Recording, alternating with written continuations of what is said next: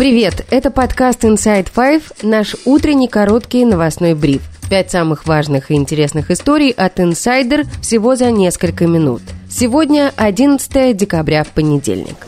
История первая. Суд в Брянске арестовал на 2 месяца отца восьмиклассницы, которая устроила стрельбу в местной гимназии. В отношении 53-летнего Дмитрия Афанаскина возбуждено уголовное дело по статьям «Небрежное хранение огнестрельного оружия» и «Доведение до самоубийства» в отношении несовершеннолетнего. Следствие заявляет, что обвиняемый систематически унижал, угрожал и жестоко обращался со своей дочерью и с ее сестрой-близнецом. Мужчина отрицает эти обвинения. По его словам, некоторое время назад дочь стала замкнутой и агрессивной, попав под влияние неких взрослых людей из интернета. Там из дневника, вот там, выпущено в интернете, ну не в интернете, где-то с каких-то данных взяли.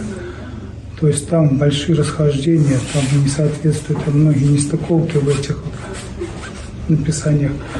Походу, что человек, то есть завладел этим аккаунтом или как-то проник, или как-то под каким-то влиянием, я не знаю, вошел, загипнотизировал ребенка, что он стал таким, и за свои действия не отвечала. Я просто не пойму вообще, вот как вообще такое могло случиться. Афанаскин работал в частном охранном предприятии, он увлекался охотой. На допросе заявил, что даже не заметил пропажи своего оружия. Дочь нашла ключ от сейфа, спрятала ружье в тубус и ушла в школу. Мужчине грозит до 17 лет колонии. Ранее суд отправил под домашний арест заместителя директора по административно-хозяйственной работе в городской гимназии Ларису Католикову. Ее обвиняют в халатности. По версии следствия, она распорядилась отключить рамку металлодетектора, стоявшую на входе в гимназию. Арестованы также Сергей Подубный, директор агентства, которое занималось охраной учебного заведения, и охранница Галина Чертакова. 7 декабря ученица 8 класса Брянской гимназии номер 5 Алина принесла в школу ружье, открыла стрельбу в классе, убив свою одноклассницу и ранив еще 5 подростков, после чего застрелилась. Телеграм-каналы рассказывают, что Алину травили одноклассники. История вторая. Президент Пенсильванского университета Лиз Мэгилл, отказавшаяся однозначно осудить призывы к геноциду евреев, подала в отставку. Ее, а также глав Гарвардского университета и Массачусетского технологического института раскритиковали после нашумевшего выступления на слушаниях в Конгрессе. Президенты 3 учебных заведений были вызваны на заседание. Все они уклонились от прямого ответа на вопрос, будут ли наказаны студенты, которые призывали к геноциду евреев в кампусах вузов. Запись того, как конгрессвумен от Нью-Йорка Элиза Стефаник задает вопрос, на который однозначно не отвечает ни одна из руководителей учебных заведений, получила широкое распространение и вызвала гнев и возмущение. Призывы к геноциду евреев нарушают правила Пенсильванского университета, да или нет? Если слова переходят в действие, это можно рассматривать как преследование. Я спрашиваю конкретно, призывы к геноциду евреев являются травлей или преследованием? И если оно носит направленный жестокий характер, то есть ответ «да»? Это решение зависит от контекста. Призыв к геноциду евреев является травлей и нарушением нормы в зависимости от контекста?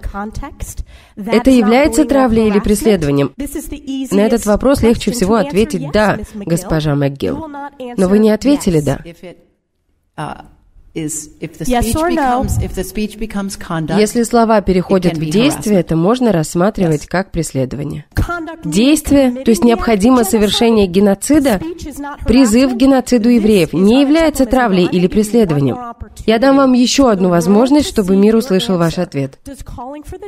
Призывы к геноциду евреев являются травлей или преследованием, да или нет?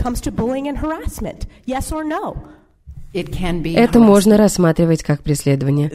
То есть ответ «да». После этого слушания более 70 конгрессменов призвали уволить Мэгилл, а также президентов Гарварда и Массачусетского технологического института. В кампусах 3 университетов прошли пропалестинские акции, на которых звучали антисемитские лозунги.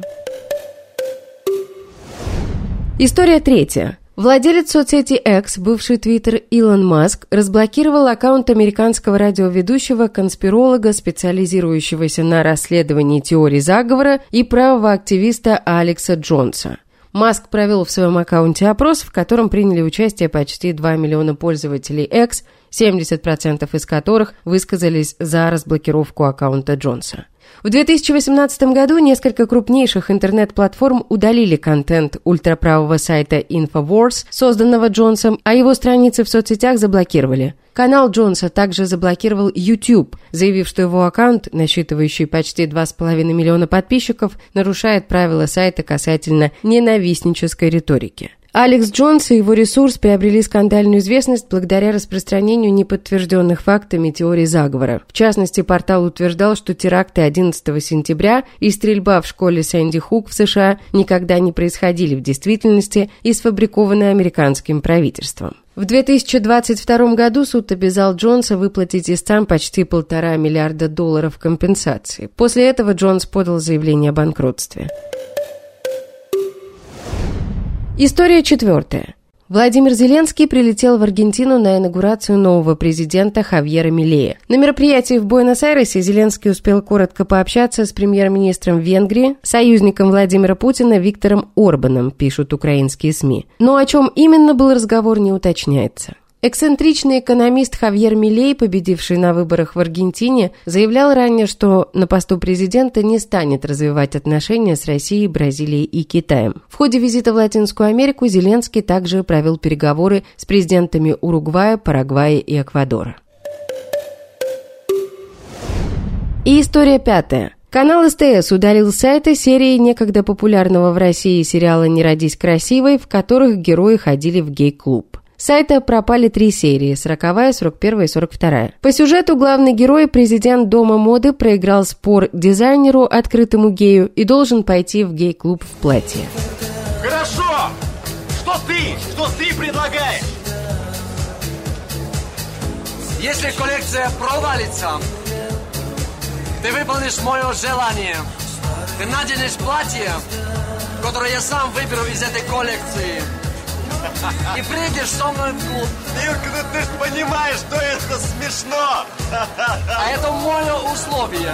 Удаленные сайты СТС серии все еще доступны на некоторых YouTube-каналах. Верховный суд 30 ноября по иску Минюста объявил экстремистским и запретил в России международное общественное движение ЛГБТ. Такой организации не существует, точнее, не существовало. Пока суд рассматривал иск, активисты зарегистрировали юрлицо с таким названием, чтобы под статью об экстремизме попали только они, а не все представители ЛГБТ в России. И это все на сегодня. Это был подкаст Inside Five.